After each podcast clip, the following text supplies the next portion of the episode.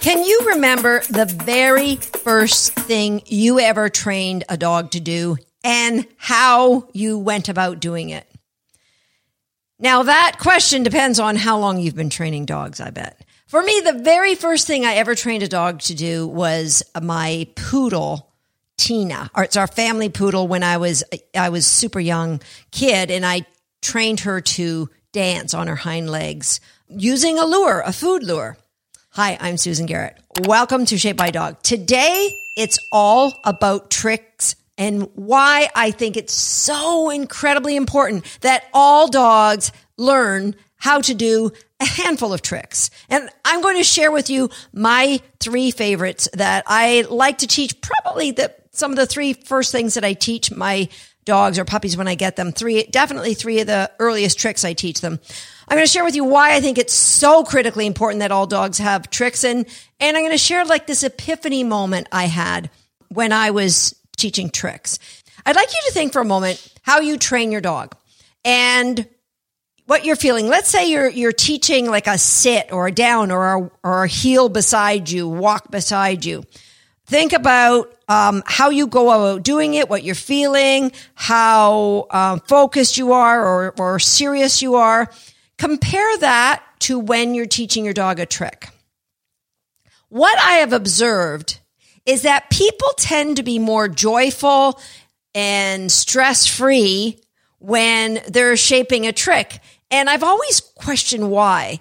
Like maybe the outcome isn't as important, or it could be the early foundation of how you trained those other things. And, you know, as Harvey Mackay says that the quality of our life is dictated by the quality of our relationships and the quality of our relationships with our dogs is dictated by how we train and the interactions that we have in that moment of training. And that's one of the big reasons why I think training tricks is so important because people tend to be more joyful. They tend to be more playful because they don't have an absolute outcome. Even people who might be training in our program, which we're just teaching our dogs tricks, basically they're training games in recallers or homeschool the dog to get specific outcomes. But when you're teaching something that isn't related to getting your dog to come when called or walk on a loose leash, I find people are a little bit more relaxed. But the biggest reasons why I think everyone should train uh, tricks is because it really is a model of training. And this came to me when I was I was driving home, I was at a dog show with my late husband. He was an obedience judge. He was judging that weekend and I was just along for the ride and I was thinking about watching some of these dogs going through the ring so stressed, so not having fun. And I remember the moment that I realized my border collie then was Stony. She just wasn't having as much fun in obedience as she did when she did tricks. And I said to John, you know, let's say there's like 10 or 12 or 15 behaviors we have to do in the obedience ring. I know that if I walked into that obedience ring and you told me to tell my dog to like limp or wave or crawl or do any one of the, you know, she probably had a hundred tricks. That she would do it fast. She would do it on one cue. She would do it brilliantly. But why didn't I have it in the obedience ring. Like I had it, I had it still pretty fast and I had it very correct and accurate, but I didn't have that same joyfulness from her. And from that moment on, that was the epiphany that I said, well, aren't all behaviors, can't they all be just considered tricks? Just some are a chain of tricks, like a retrieve would be a chain of tricks. And when I adopted that mindset, I didn't know how I was going to do it, but at that moment, I was training my dog with lures and then corrections if they didn't do it right. Now, that was back in the uh, early 90s. And that's when I made the transition to just shaping behaviors and evolving everything I did so there was no luring and no corrections. And I'm not saying that any luring is bad because there's very different forms of luring and that could be an entire different podcast. But the vast majority of how I teach my dogs now is with shaping behaviors and shaping with targets. All right. So the target, yes, might be a lure, but it's not a piece of food. So it's so important. That's one of the big reasons I think everyone should train tricks is because it's a model of training. It becomes a model of training. It's a way to teach our dogs that there is criteria in life. You need to do it this way and not that way. That's the first thing because the relationship we have with that dog, it's important that they learn they need to follow our rules, our guidelines, and we want them to want to follow those rules or guidelines because we're not going to physically or verbally correct them. So we we have to train in a way that inspires them to want to follow. There's criteria. This is correct. This is incorrect. And we have to inspire them to want that. We want the dog to learn and tricks are a beautiful way to teach them that their behavior controls the amount of reinforcement we deliver to them. Like that's, it's magical when the dog figures that one out. And it's so important. This is one of the, the most important things I love about training tricks is that it teaches the dogs it never give up. That even when you fail, come back and try again. And it's easy to do it within the context of a trick because a lot of tricks can be broken down into super small pieces. Right?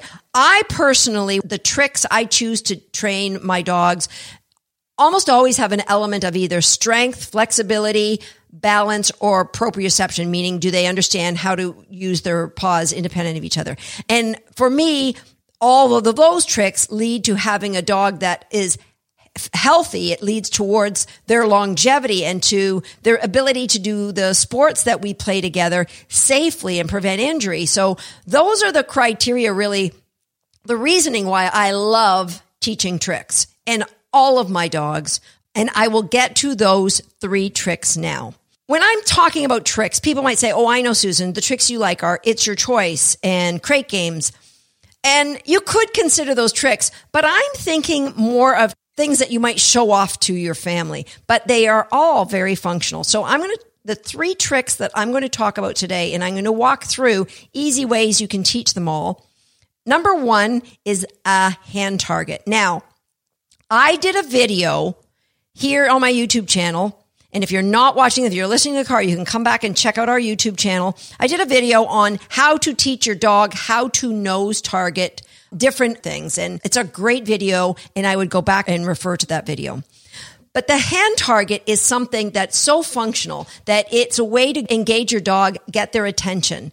That if there's another dog that might be distracting them when they're outside, you can evaluate how aroused they are by if they will hand target. And if they do hand target, do they go forceful or do they even add a little nip because they're over aroused? I love teaching a hand target also because it's a foundation of a lot of other behaviors. So super simple way. If you've never taught a hand target, just what all that you need is some very high value rewards. Now go back to episode 59 where I talk about how to rank or, or ranking your reinforcement and what I consider a high value reward. So you're going to need high value rewards. And for this behavior, you don't need a clicker and you really don't need any other pieces of equipment other than your leash. I would keep your dog on leash just so that they don't get too distracted. Ideally, you're doing this in a quiet environment. Have your rewards, your treats somewhere that you can reach them, but you know, not on the ground if that's going to be a distraction to your dog. You're going to be standing up. You can be sitting in a chair if you want to do this in a chair as well. Take a cookie, put it in your hand, and then put your hand behind your back and bring it out quickly, open it, and your dog's going to rush over and see it. There's going to be a cookie in there. Let them eat the cookie. You can tell them get it and then do it again with your other hand. Put it behind your back, bring it out really fast. Boom, open it. You want to open it in a way that your hand's cupped so the cookie doesn't fall on the floor. Do that two or three times. And what we want is that your dog's ears are up. There's that joyful look that they're going, wait a minute, this is a fun game. This is super easy. Once you've done that and you get that response from the dog, so they're like, okay, I want to play this game, whatever it is. Then you're going to take the cookie in your opposite hand. Put a hand with no cookie behind your back in a fist, and you're going to bring it out as if there's a cookie in it, and you're going to open it so that your palm is flat and parallel to near your dog. You don't want to push this at your dog. You want your dog to come to it. So hold it. You don't help your dog. If your only dog comes part way, don't go the rest of the way. Most dogs are going to come flying in and stick their nose near your hand, and then you can say yes and drop a cookie. So your hand was flat. You're going to, it's parallel to your dog's nose. You're just going to drop your hand so you can drop a cookie in it. Rotate your hand so that it can catch that cookie. And now going to tell your dog to get it. Then you're going to go back to a cookie in your hand behind your back. pull it out. Your dog's going to run towards it. Open your hand, say, get it. Do that two more times and then do it without a cookie. So right now we're doing two hands behind your back with a cookie, one without. Do that for a few rounds and then you're going to go two without a cookie. And your dog by this point should be coming in and putting their nose really close to your hand. You can use a clicker if you want, but you don't have to, but you should mark it. We want to mark the dog for touching their nose to your hand. And once you've played this, like, don't go crazy with this. You're only going to do this maybe for a minute or two the first time you do it. And then put the dog away, bring it out and play the game again and again until when you put your hand out, your dog immediately wants to touch their nose to your hand. And now you can drop the phase of putting the cookie in your hand first because what we've done is we've transferred the value from the cookie into your hand. They go, I don't know why this hand is important, but it's like a light switch. If I can touch it, something good happens. The lights are going on. I'm getting cookies. Okay. So hand touch it's super easy, but it's so very important. I can use it to get my dog out of the way if, if they're kind of crowding me in front. I'll, and I personally never put a word to it. I, a lot of people will say, come touch, come touch. I don't put a word to it because what happens is people who put a cue on this specific behavior tend to use the verbal cue when your dog is not paying attention to you. And by not having a cue, by just having the dog on leash and backing away and putting your hand down, they're going to go, Oh crap, I was missing the chance to get cookies. I should have been paying attention to you. So it's actually encouraging them to pay more attention to you rather than to looking away because they never know when that hand's going to come down. It's a great game to play when you're out for a walk with your dog. Help focus their attention back on you. Not that I think dogs should be staring at you when you're taking them for a walk, but they should be paying attention so that if you do a surprise game of hand touches, they're going to be ready to get that reinforcement. The second trick I love to teach my dogs is what we used to call in the horse world as a turn on the forehand.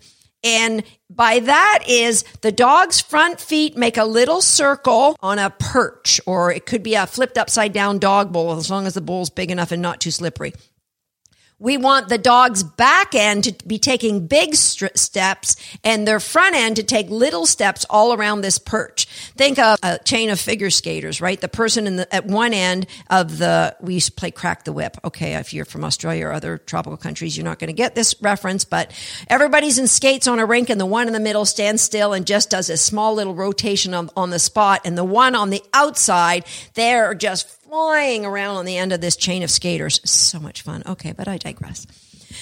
So that's what we want. We want to teach our dog to rotate their back end. It's a great exercise for every dog. It's a way for you to see how freely your dog can move one way and the other. And I'm going to give you a little spoiler alert. All dogs, when you first do this, have a, re- a preference to go one way versus the other.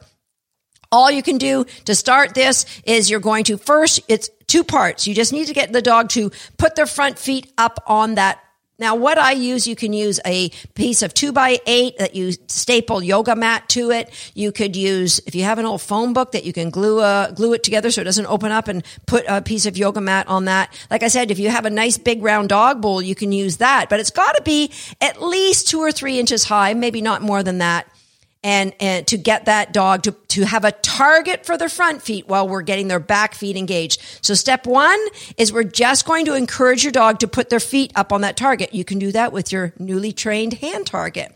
Put your hand near that perch uh, the flipped out, whatever you're using. The dog comes near it to hand target. Their feet are on that. You're going to reward them for that. Throw the cookie behind them when they get their feet on it. You're going to say, search. So what I like to do is give them one cookie for coming up on the perch. Then I say search, throw another cookie behind them. That gets them off so they have to come back on. Eventually your dog's going to stay on there and then you can, it's basically like, how well do you know to stay on there? Can I back away and you stay on there? You don't tell them stay. You just reward them for staying and give them a release when you need them to get off. So they learn the word search means I should get off and then you standing still means they should get on. Eventually you could call that a name. So you throw the cookie out and I like to say paws up. The dog on their way back, you can say paws up. They put their paws up on there and then they know that's a target. Now we need to get their back end to move. You can do that two ways. Now, number one, you can take a step towards their back end, keep one foot in front and step towards one back side and see if they'll move that way and come back in front with, you're just moving one leg. The one leg stays in front of the dog and the other takes a step towards their back end. You're not stepping on their toes. It's just, remember, I did a, a podcast called The Invisible Pressure. When we move towards our dog, there's that pressure that they will move away from. So that's what that's hoping to achieve. The other thing you can do is you can go to a target stick, which remember I talked about the video where we taught target sticks, and you just put the target stick, the dog knows to touch their nose to a target stick. You put it on their shoulder. So they actually have to move their back end. You're going to click only when their back end moves. That's if they come off the perch to do it, go back and just reward them for staying on the perch. We need them to get just get circling with their back end only. If there's enough interest, maybe I will do a video just on teaching that trick. I call it perch work. Right. So the horses, we used to call it turn on the forehand. And in dogdom, I started calling it perch work about 30 years ago.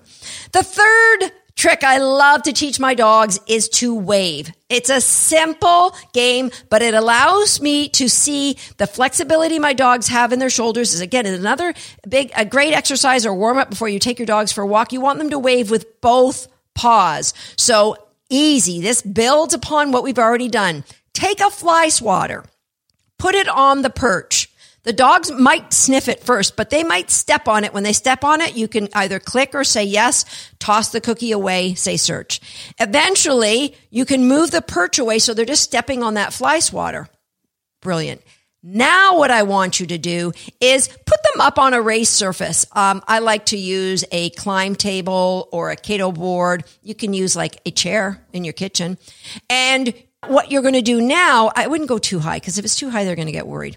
We're going to take that fly swatter that they were just stepping on. Now you're going to pick it up, put it back on the floor, let them step on it when it's kind of half on the floor, and then pick it up so it's halfway between, before you put them on the chair, halfway between their shoulders and the ground. they're going to step on it there. Now you know that they'll lift up their paw, one paw or the other to step on it. Now put them up on that raised surface. We put them in a sit because that's what's going to get their paw up above their head because if they're standing up, it's really difficult for their paw to go up above their head. And all you do is over time, you raise the height of that fly swatter until the dog's reaching for it.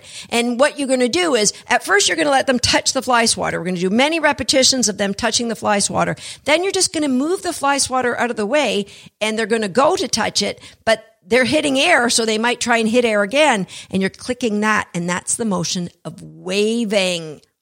Mind blow. All three of those behaviors are related to each other. The hand touch helps you to be able to teach the perch work. The perch work helps you to be able to teach the wave. Three easy tricks. And like I said, listen, if you would like me to do a video like I did on the target stick. If you would like me to do a video just on how to teach that perch work, the two ways that I talked about, uh, a video on how to do that, what you need to do is, if you're listening to this podcast, come here to YouTube and come to this episode right here and you're going to do four things. Number one, you're going to like this video. So you're telling me you're interested in this topic. Number two, you're going to subscribe to this page, including hitting the notification bell so I can let you know when I've got the video ready and you can come and watch it.